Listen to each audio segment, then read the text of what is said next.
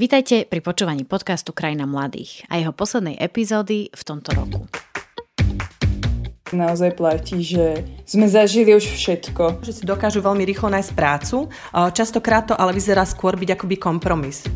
Krajine mladých hovoríme o mladých ľuďoch, o všetkom, čo ich teší, trápi, čím žijú.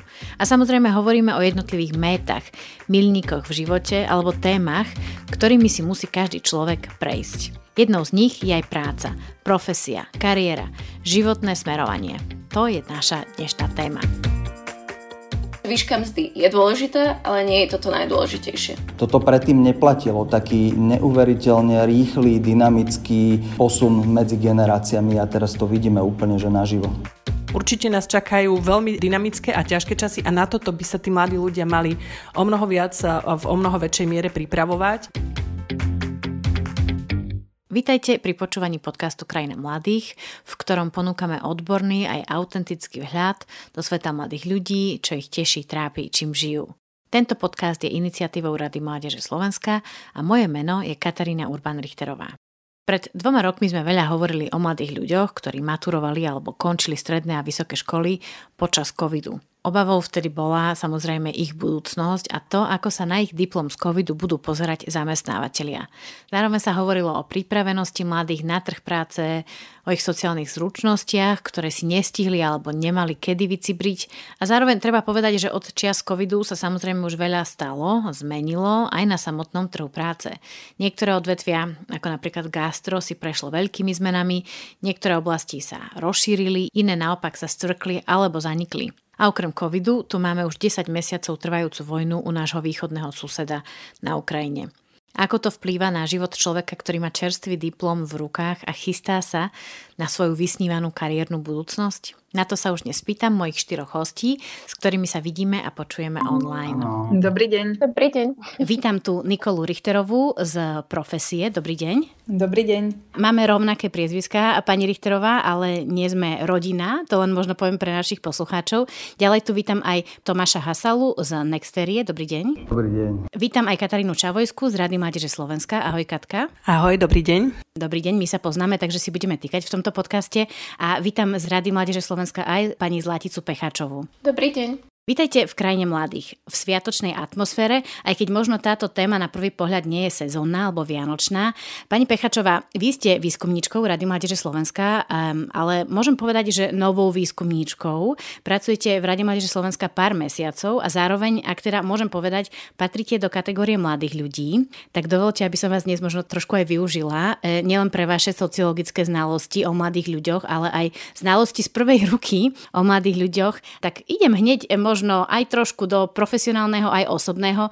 Ťažko sa vám hľadala práca ako sociologičke, dajme tomu? Mne osobne sa práca ťažko nehľadala. Ja som vlastne už počas uh, strednej školy veľa stážovala, praxovala, Mám aj skúsenosť s Erasmom a vlastne prácu, ktorú teraz robím v Rade Mládeže Slovenska, tak som ju získala práve tak, že e, som v Rade Mládeže takmer pol roka praxovala a vlastne ten prechod do e, toho plného pracovného úvozku bol taký veľmi plynulý. Čiže ja som v takej privilegovanej pozícii, by som povedala. Vy hovoríte de facto o tom, o čom počúvame veľmi často, že počas školy, či už je to stredná alebo vysoká škola, by už človek sa mal snažiť pracovať aspoň na čiastočný úvezok alebo brigáda alebo také čosi v danom odvetvi, aby si tam potom vedel nájsť prácu. E, možno sa vás opýtam, že aj ste rozmýšľali hľadať si prácu aj v nejakom inom odvetvi? No ja som mala šťastie v tom, že mňa tá sociológia veľmi baví. Čiže ja som presne ten študent, ktoré ho to štúdium bavilo a veľmi naplňalo. Čiže ja som vedela, že budem pokračovať v sociológii. Jediné, čo som zvažovala, že či nepôjdem na doktoránske štúdium či ešte neprehlbím tie svoje vedomosti. No a nakoniec som sa rozhodla, že uprednostním tú prax. Dám sa tak na skúšku, že aké to je vlastne pracovať na plný úvezok a možno niekedy v budúcnosti by som ešte skúsila aj ten viacej vedeckejší smer. Čiže ja som naozaj taký špeciálny respondent v tomto podcaste, asi nie úplne typický. Teraz sa možno pozriem na vás, pán Tomáš Hasala, vy ste CEO, alebo teda riaditeľom Nexterie, neziskového združenia, ktoré sa sústredí na mladých ľudí a na ich rast, robí aj kariérne poradenstvo. Aké počúvate vy príbehy od mladých, s ktorými pracujete? No, ja by som povedal, že také dva druhy. Jeden je presne ten, ako hovorí Zlatica, my pracujeme asi nie sú úplne takou tou najbežnejšou vzorkou ľudí, pretože sú to na 90% ľudia, ktorých e, jednak to, čo robia, naozaj baví, chcú v tom urobiť nejaké kroky naviac.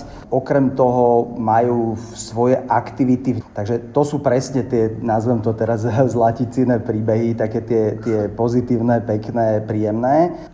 Ale poviem aj tú druhú stránku. To, čo počúvame aj od týchto mladých ľudí, je taká obrovská miera zneistenia, ktorá prišla už teda v tých covidových rokoch. A teraz do toho tento rok všetko to, čo vidíme okolo seba, od vojny na Ukrajine, cez energetickú, ekonomickú krízu, vnútorný chaos na Slovensku, také tie veci, ktoré nás všetkých netešia, ale možno my starší už to tak nejako berieme, že sme niečo zažili a máme to v nejakom kontexte, ale pre človeka na strednej alebo začiatku vysokej školy toto sú také dramatické veci, ktoré nemôžu neprežívať veľmi hlboko a znepokojúco. Mm-hmm, určite ešte o tom budeme hovoriť. Pani eh, Nikola Richterová, vy ste z profesie, čo je online portál eh, s pracovnými ponukami. Ja by som sa možno opýtala takú základnú otázku pre nás všetkých, aby sme vedeli, ako na tom je dnes trh práce.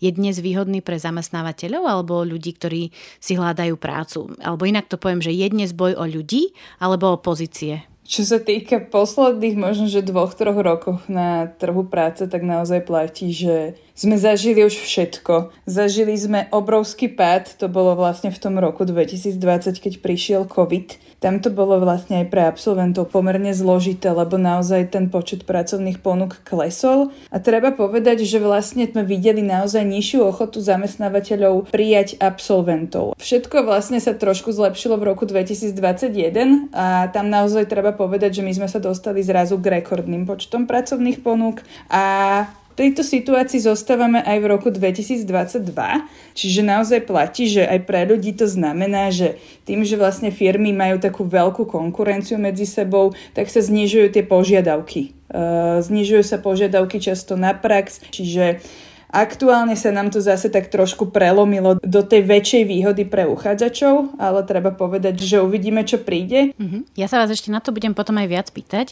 Ešte sa teraz pozriem na Katarínu Čávojsku, ktorá je seniornou výskumníčkou Rady Mládeže Slovenska. Um, Katka, ja musím prezradiť, že ty si mi kedysi, možno pred dvoma rokmi v tomto podcaste povedala, že téma práce, profesie a zamestnanie je tvojou životnou témou, že od malička si sa bála, že budeš raz nezamestnaná. Hovorím to správne? Hovoríš to správne. Možno nie úplne od malička, malička, lebo som vyrastala v časoch, kedy nezamestnanosť neexistovala. Áno, ale keďže som dospiela v 90. rokoch, kde sme veľmi silno žili o, tou transformáciou ekonomiky a všetkými tými problémami, ktoré to prinášalo a obrovskou nezamestnanosťou, ktorá sa vo veľkej miere týkala práve mladých ľudí, tak mňa sa to naozaj vtedy veľmi ako osobne dotklo. Je pravda, že sa tej téme v podstate od, od čias, kedy som študovala, pomerne intenzívne venujem a opakovane sa k tej téme aj vraciam, aj keď medzi tým som možno presedlala na iné témy.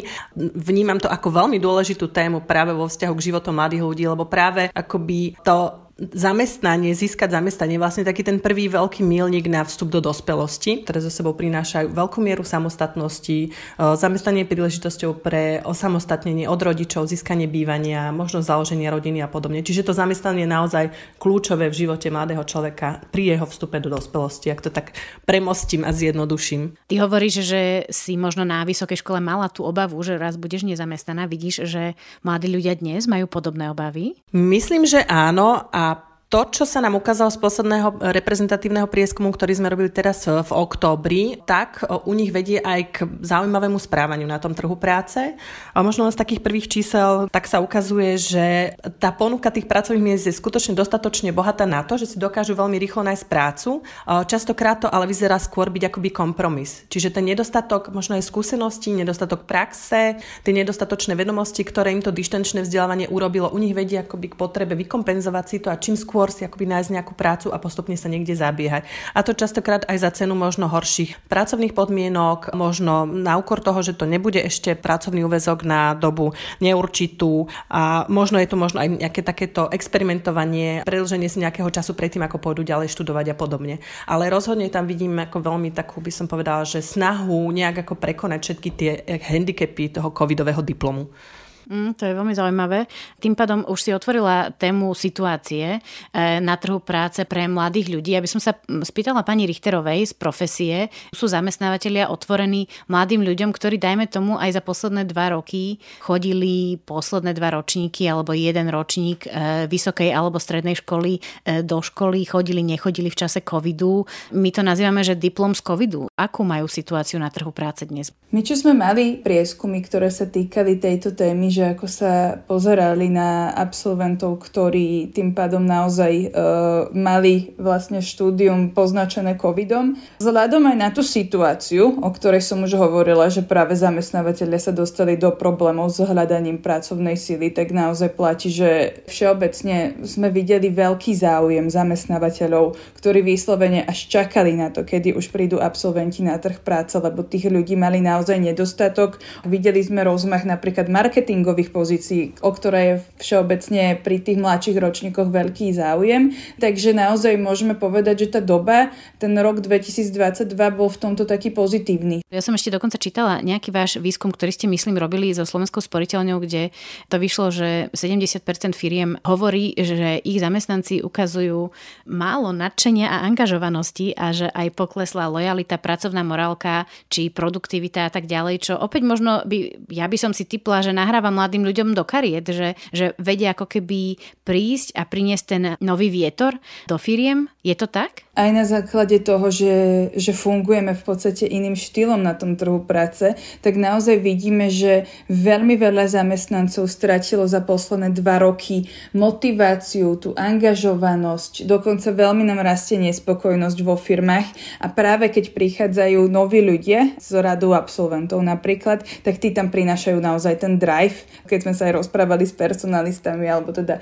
inými HR špecialistami, k nám vyslovene rozprávali, že toto je to pozitívum a že často práve tí mladí, ktorí zažili aj to štúdium vlastne na diálku, tak chcú chodiť do toho ofisu, nechcú mať prácu z domu a aktuálne sa nám to začína aj tak prelínať, že stále viac ľudí na trhu práce si uvedomuje to, že v podstate asi potrebuje chodiť aj do tej práce, aby mali nejaký kontakt, aby mali informácie zlepšila sa teda spolupráca medzi ľuďmi. Tak toto všetko znie ako dobrá pôda pre absolventov či stredných alebo vysokých škôl, ktorí akurát prichádzajú na trh práce. Tak sa pozriem na Zlaticu Pechačovú a Katarínu Čavojsku, ktoré sa posledné podľa mňa 2-3 mesiace venovali práve mladým ľuďom a výskumu toho, čo si mladí ľudia myslia o profesii svojej budúcej alebo ako zažívajú ten vstup na trh práce. E, vidia to mladí takto pozitívne? Katka Čavojská alebo Zlatica Pechačová? Ja by som možno začala. A to tým, že keď už sme takýto pozitívni a hovoríme o tom pozitívnom uh, drive tých mladých ľudí, ktorí prichádzajú do práce, uh, možno úplne na úvod, uh, ako vlastne tí mladí ľudia vnímajú prácu a čo je pre mňa podľa mňa veľmi pozitívne zistenie,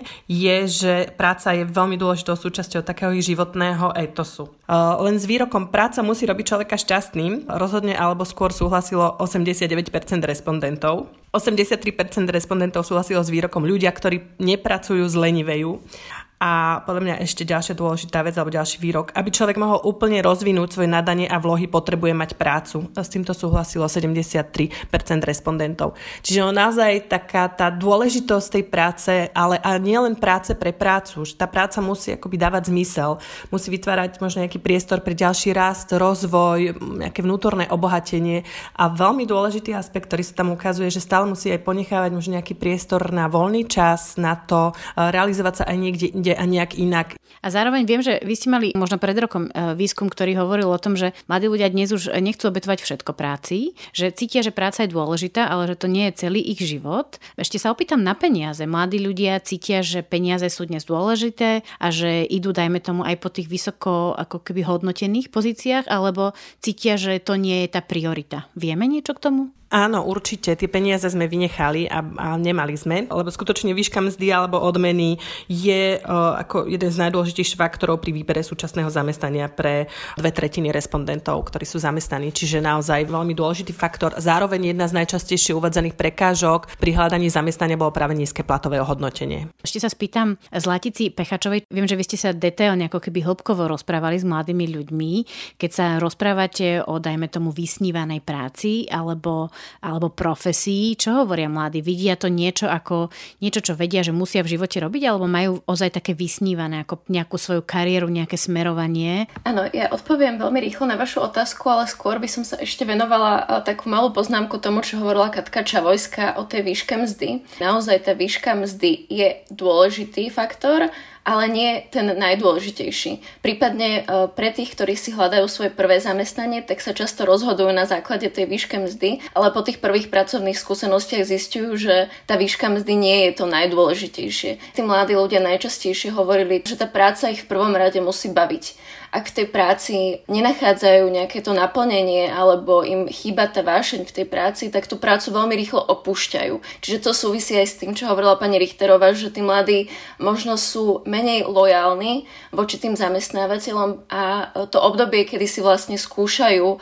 ktoré to zamestnanie je pre nich ideálne, je oveľa dlhšie a je aj pre toho zamestnávateľa veľmi ťažké si udržať toho zamestnanca ako toho mladého človeka. Čiže výška mzdy je dôležitá, ale nie je toto najdôležitejšie. To je zaujímavé, že hovoríte, že mladí ľudia pochopili, že teraz je to obdobie, kedy môžu skúšať, že zisťovať, čo im funguje, čo nefunguje, že majú tú menšiu lojalitu. To by som dokonca si trúfla povedať bez akýchkoľvek dát teda, že možno naša generácia, sme boli takí radi, že sme dostali nejakú prácu a že neviem, že či sme tam mali rovno takéto ako keby už múdro premyslené hodnoty alebo ten systém, že teraz sa môžem rozkúkávať po trhu a potom, keď budem starší, e, sa niekde usídlim v nejakej práci. Pani Richterová, vy ste ešte zdvihli ruku, že by ste chceli k tomu doplniť? Toto sa nám absolútne potvrdzuje v našich štatistikách taktiež a je to podľa mňa krásne, že ten trh práce sa formuje vždy tou novou a novou generáciou. A my naozaj teraz, my sme vlastne, my máme aj rôzne ankety, napríklad ľudia majú hodnotiť zamestnávateľov podľa toho, že kto je podľa nich najatraktívnejší. Kedy si tam boli vždy vlastne najdôležitejšie faktory, hlavne tá výška platu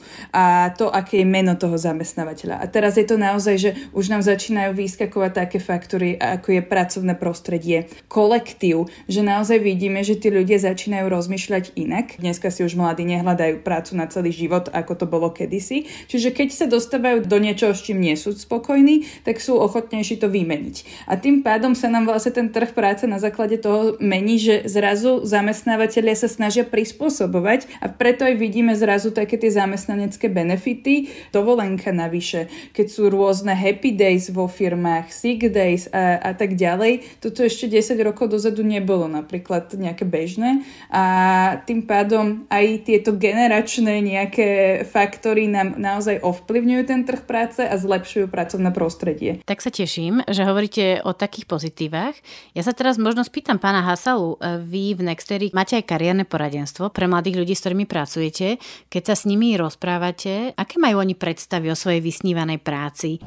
Sú to mladí ľudia ako všetci ostatní, čiže aj to finančné hodnotenie je dôležité, určite ten zmysel. Pritom by som sa možno trošku pozastavil, lebo toto u tých našich mladých v ktoromkoľvek z našich programov, ktoré robíme, je také možno silnejšie ešte, že, že aby tá práca bola zmysluplná. A tam sú dve roviny, už to tu trochu odznelo. Jednak tá rovina osobná, že aby bola zmysluplná pre mňa, ako človeka, ktorý sa chce rozvíjať, ktorý sa chce učiť nové veci, ktorý chce byť v podnetnom prostredí. Toto je naozaj také niečo, už to tu odznelo, že v našej generácii toto neexistovalo, by sme boli radi, aby teda to bol ten boj o prácu, hej, tak teraz ako naozaj, že táto generácia má to šťastie, že si môže vyberať, e, má tých možností viac a tie nároky sú úplne iné. A chvála Bohu teda nielen v tej finančnej, ale také tej materiálnej oblasti, ale aj v tom, že rozumejú, že, že práca je dôležitý rozmer života. V tých prieskumoch, čo robila RMS, to bolo krásne vidieť. A, a prejavuje sa to presne v tých nárokoch, že, že vyberám si zamestnávateľa podľa toho, že čo sa tam viem naučiť, v akom prostredí budem. A potom je tam ten druhý rozmer zmyslu a to je ten, že ideálne, aby som robil niečo, čo je zmysluplné pre druhých. To znamená, že ak je to firma, aby ten produkt bol kvalitný, zmysluplný, udržateľný, veľký záujem je o neziskový sektor, začína sa prebudzať záujem o verejný sektor. To je napríklad taká pomerne nová vec, ktorú pozorujeme. Ešte pred 5 rokmi bol verejný sektor považovaný za niečo také zaostalé, neatraktívne, nezaujímavé a dnes je ten záujem, sa to veľmi sa to otača pre preklapa, že, že ten záujem je veľký. Tým, že tá generácia je veľmi nastavená na zmysel a dopad, tak sa otáča presne tam, kde ten dopad sa dá robiť. Takže toto je napríklad taká veľmi dôležitá vec a, a pre mňa mimochodom aj taká nádej a preto mne Nexteria a tie programy, ktoré robíme, dávajú taký veľký zmysel, že, že vidím, že tí mladí to majú inak a povedal by som, že lepšie ako naša generácia a oveľa viac e, sa zaujímajú o to, že, že, že čo vlastne cez tú svoju prácu dosiahnu. Vy ste povedali jednu vec, že viac menej mladí ľudia majú šťastie dnes na trhu práce, pretože tá ponuka je široká a tak ďalej, ale dovolím si ja teraz sa pri tomto zastaviť a spýtam sa vás všetkých, že či všetci mladí ľudia, všetky typy mladých ľudí majú to šťastie. Spýtam sa napríklad Kataríny Čavojskej alebo Zlatici Pecháčovej, či ste sa pýtali mladých ľudí možno aj z, z vylúčených komunít alebo mladých ľudí, ktorí sú inými minoritami alebo mladých ľudí, ktorí môžu byť regionálne vylúčení alebo možno mať regionálne znevýhodnenie, či aj oni majú pocit, že ten trh im praje. Keď hovoríme o tom, že je tu nejaký väčšinový trend alebo že je to väčšina respondentov, hovoríme o väčšine, ale vždy je tam nejaká menšina, ktorá nezdiela úplne názory, postoja, skúsenosti tej väčšiny. A ďakujem, že si to pripomenula, pretože na toto treba, myslím si, že opakovať, lebo keď vidíme mladého človeka, vždy si tak nejak, alebo keď hovoríme o mladých ľuďoch, vždy si tak nejak predstavujeme možno aj seba samého, aký sme boli, keď sme boli mladí a nejakým spôsobom si možno aj idealizujeme tú mladosť a vnímame ju v takých pozitívnych farbách. Alebo si predstavujeme tú zlaticu. Ale Áno, ale skutočne mladí sú vnútorne veľmi rozmanitá kategória a medzi nimi je mnoho mladých, ktorí trpia mnohými znevýhodneniami, či už je to zdravotné postihnutie, či už je to uh, skutočne to, že pochádzajú z uh, etnicky alebo ekonomicky znevýhodneného prostredia, či už je to naozaj aj, aj tie regionálne rozdiely. A akože zaujímavé je, že mladí veľmi citlivo napríklad reagujú na tému diskriminácie a nejakých nerovnakých príležitostí Totižto viac ako polovica, až 53% si myslí, že nemajú všetci rovnaké podmienky napríklad na rozvoj svojich zručností a získavanie skúseností. Čiže ono to odzrkadluje tú situáciu a, a že teda aj tá, nechcem povedať rovno privilegovaná väčšina, ale väčšina, ktorá sa dokáže s tým podmienkami vyrovnať lepšie, reflektuje to, že to neznamená, že keď sa majú oni dobre, že všetci sa majú dobre. Čiže skutočne je tu veľká časť mladých, ktorá aj naráža na prekážky. A opäť veľmi často napríklad medzi tými dôvodmi alebo tými, tými prekážkami práve pri hľadanie zamestnania je práve nedostupnosť v mieste bydliska. Plne súhlasím s Katkou, že teda respondenti z menších miest a dedín si tú prácu hľadajú ťažšie a častejšie sa musia presťahovať uh, za tou prácou, ale na čo by som ja rada možno uh, upozornila je práve tá úloha toho neformálneho vzdelávania, uh, keď pán Hasala hovoril o tom, že si teda myslí, že mladí ľudia vo väčšej miere nachádzajú taký ten zmysel a tú užitočnosť aj pre spoločnosť tej práci, tak áno, súhlasím s tým, ale je to možno iba tak čiastočne. Povedala by som, že o takej tej väčšinovej uh, spoločnosti u väčšiny mladých ľudí prevažuje práve ten uh, osobnostný zmysel, čiže tá práca ma musí baviť a na to, aby som nad svojou prácou uvažoval v asociácii s nejakou užitočnosťou pre spoločnosť, tak musí mať nejaké, nadobudnuté nejaké povedomie, ktoré mi práve sprostredkuje to uh, neformálne vzdelávanie. Čiže tí ľudia, ktorí majú skúsenosť s týmto neformálnym vzdelávaním, s nejakými rozvojovými programy, tak potom predstavujú nejaký prínos pre tú spoločnosť, ale práve kvôli tomu, že tieto rozvojové programy, kariérne poradenstvo nie je dostupné tej majoritnej spoločnosti mladých ľudí, tak to často zostáva iba pri tom osobnom záujme.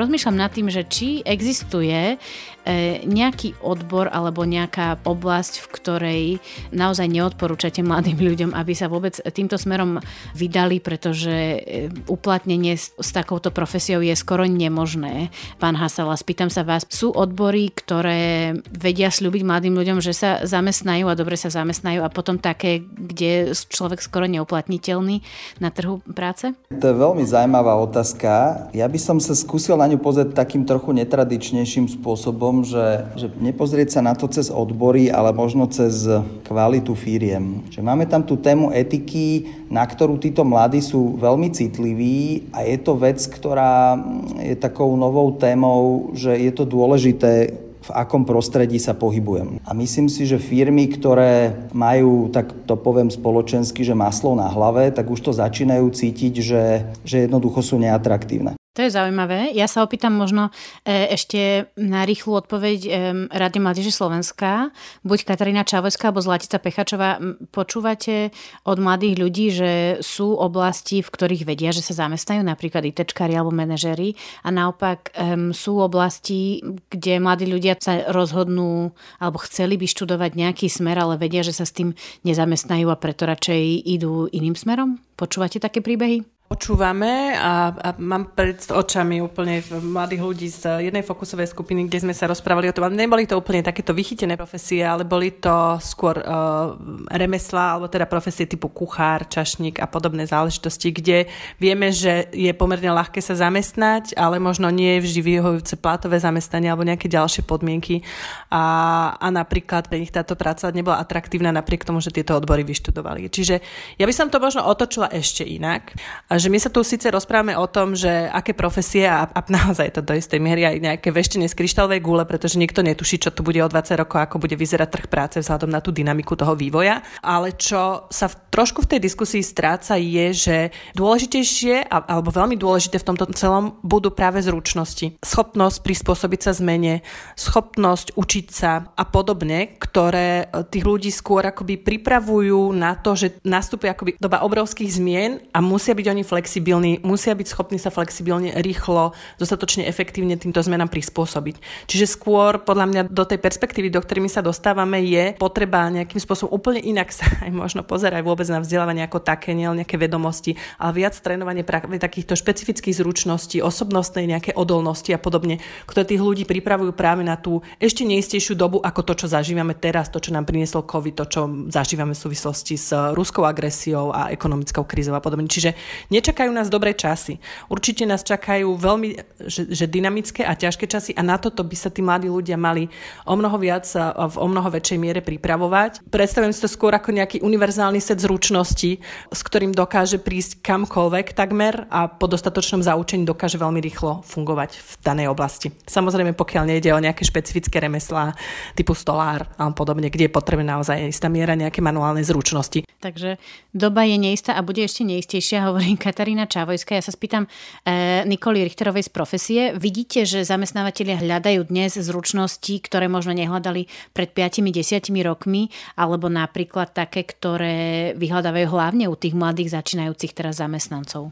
absolútne sa uh, potvrdzuje na profesii to, čo bolo doteraz povedané s tým, že naozaj my sme vlastne robili alebo robíme analýzu zručností, ktoré aj píšu zamestnávateľia do pracovných ponúk a aj 10 rokov dozadu tam boli tie tvrdé zručnosti, že tam boli proste vypísané, aká práca s akými programmi, cudzie jazyky, vodický preukaz. A naozaj teraz už vidíme, že mimo tých uh, cudzích jazykov sa nám v podstate všetko tak vystráca, že skôr sa tam začínajú objavovať uh, tie meké zručnosti, či už rozprávame o komunikačných a prezentačných zručnostiach, logické myslenie. Stále viac zamestnávateľov uh, píše do pracovných ponúk uh, schopnosť uh, niesť zodpovednosť za niečo, práca v týme, učenie sa nových vecí, čiže naozaj sa nám ako keby potvrdzuje to, že zamestnávateľia majú, majú záujem o takých tých univerzálnejších ľudí. Pán Hasala z Nexterie.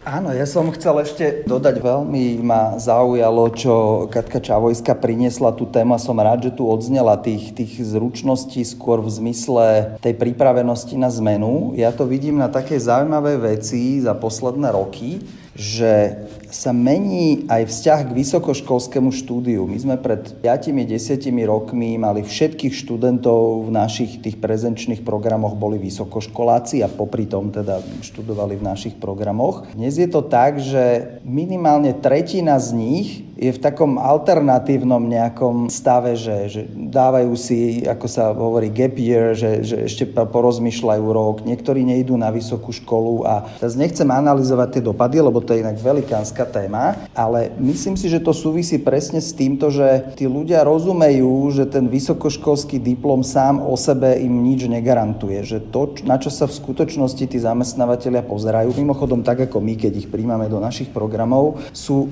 nejaké skúsenosti, nejaká prax, nejaké veci, ktorým sa venujú popri tej škole. Že CVčko s vysokoškolským diplomom je prázdne CVčko aj z pohľadu akéhokoľvek e, zaujímavejšieho zamestnávateľa. A preto toto je naozaj taká vec, ktorá v najbližších rokoch podľa mňa bude hýbať veľmi veľa vecami od zamestnávania cez vzdelávanie. Také, že ako nadobudnúť tieto zručnosti, ktoré budú v najbližších 10 ročiach úplne nevyhnutné. Uh-huh. A ja sa ešte teda opýtam takú doplnkovú otázku. Teraz aj pani Richterová z profesie hovorila o tom, že už viac prihľadajú zamestnávateľia práve na tie soft skills, aby mali takého schopného, adaptabilného človeka. Máte, pán Hasala, pocit, že práve po týchto dvoch ťažkých rokoch, covidových, ale aj vojny na Ukrajine, že chýbajú nejaké skills alebo tieto zručnosti mladým ľuďom? Je niečo, v čom cítite, že ich potrebujete viac koučovať, možno ako mladých ľudí pred 5 rokmi? Určite áno a poviem vám to na príklade. My v rámci našej Nexteria Leadership Academy uh, máme aj taký mentoringový program, alebo guide program ho voláme. Uh, pred piatimi rokmi prakticky všetci študenti si vyberali odborného mentora, experta na nejakú oblasť. Dnes je to presne naopak, že 80% študentov si vyberá kouča to je úplne, že akože dôkaz. Mhm. A v čom je rozdiel, poviete mi? Ten rozdiel je presne v tom, že s tým koučom riešia osobnostný rozvoj, to, čomu sa venovať, identifikovanie svojich e, silných stránok, seba poznanie, kdežto s mentorom riešili typicky nejaký hard skill.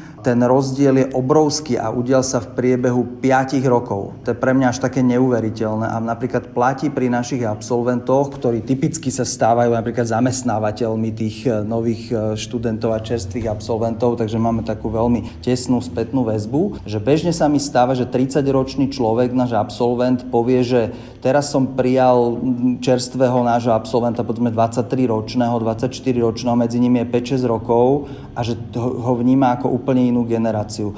Toto predtým neplatilo, taký neuveriteľne rýchly, dynamický posun medzi generáciami a teraz to vidíme úplne, že naživo.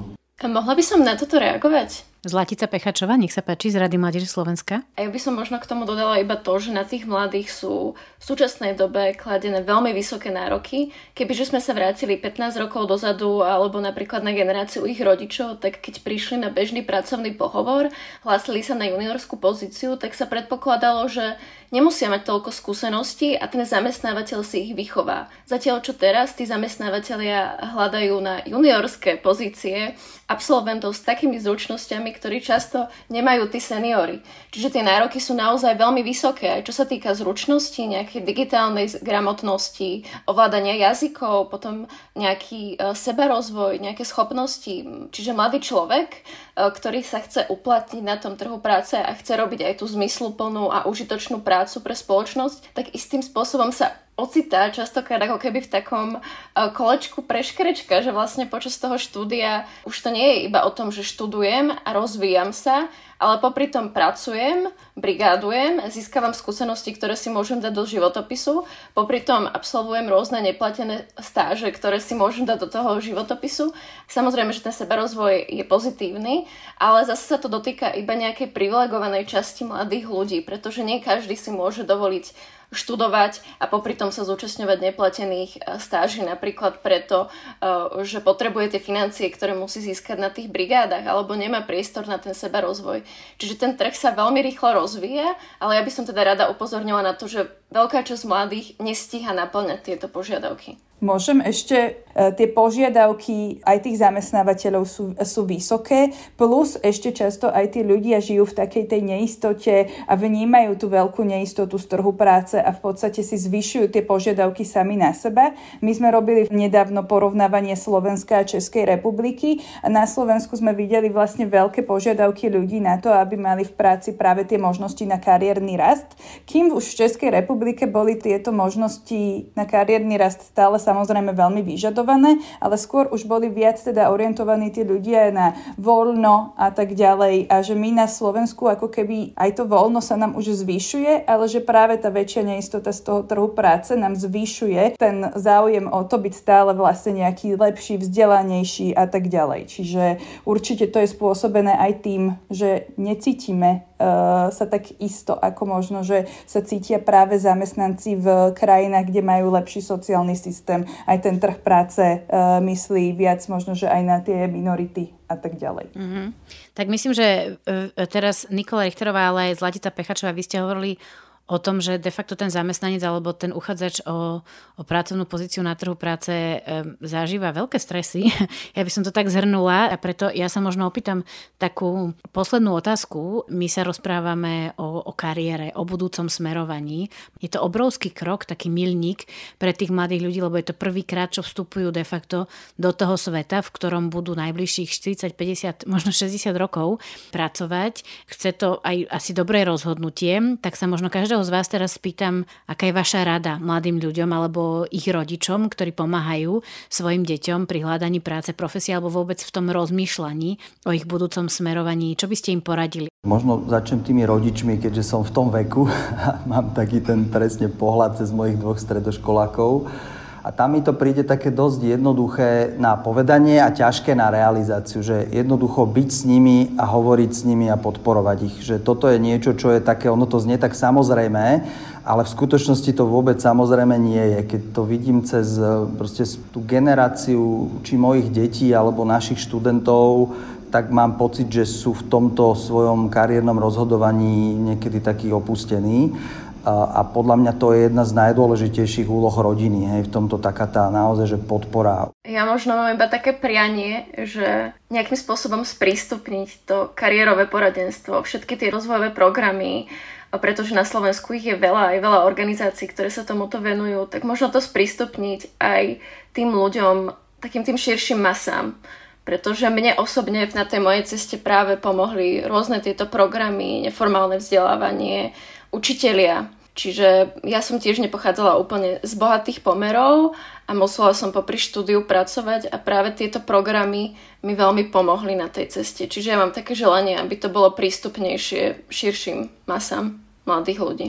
Ja by som asi poradila to, že, že všetkého veľa vlastne škodí. Že my vidíme možno, že teraz uh, zástupcov technických škôl, ktorí vám budú rozprávať, že treba študovať techniku. Potom vidíte zase inde, že treba sa pozerať podľa platu. Potom zase sú tu, že robte to, čo vás baví, ale teraz zase musíte rozmýšľať aj to, aby naozaj ste mali to uplatnenie. Čiže podstate sa možno, že tak trošku zastaviť, lebo tých rád je vždy veľmi veľa a všetky tie faktory nejako dať trošku trošku do tých súvislostí a viac aj počúvať seba. Ja som ten človek, čo sa vždy tak hrozne bál a vždy som sa tak hrozne bála, že budem bez práce a skončím ako nezamestnaná. Mala som to úžasné šťastie, že som nebola nezamestnaná ani jeden deň, posledných 20 rokov svojho pracovného života. Za tým šťastím je vždy aj práca, určite nejaká snaha, sústrediť sa na jednu vec, ale hlavne nájsť si možno takéto miesto v tom celom pre seba, v ktorom sa cítite dobre, v ktorom človek sa cíti samým sebou a nebať sa, aj, keď to bude niekedy možno trochu plávanie proti prúdu,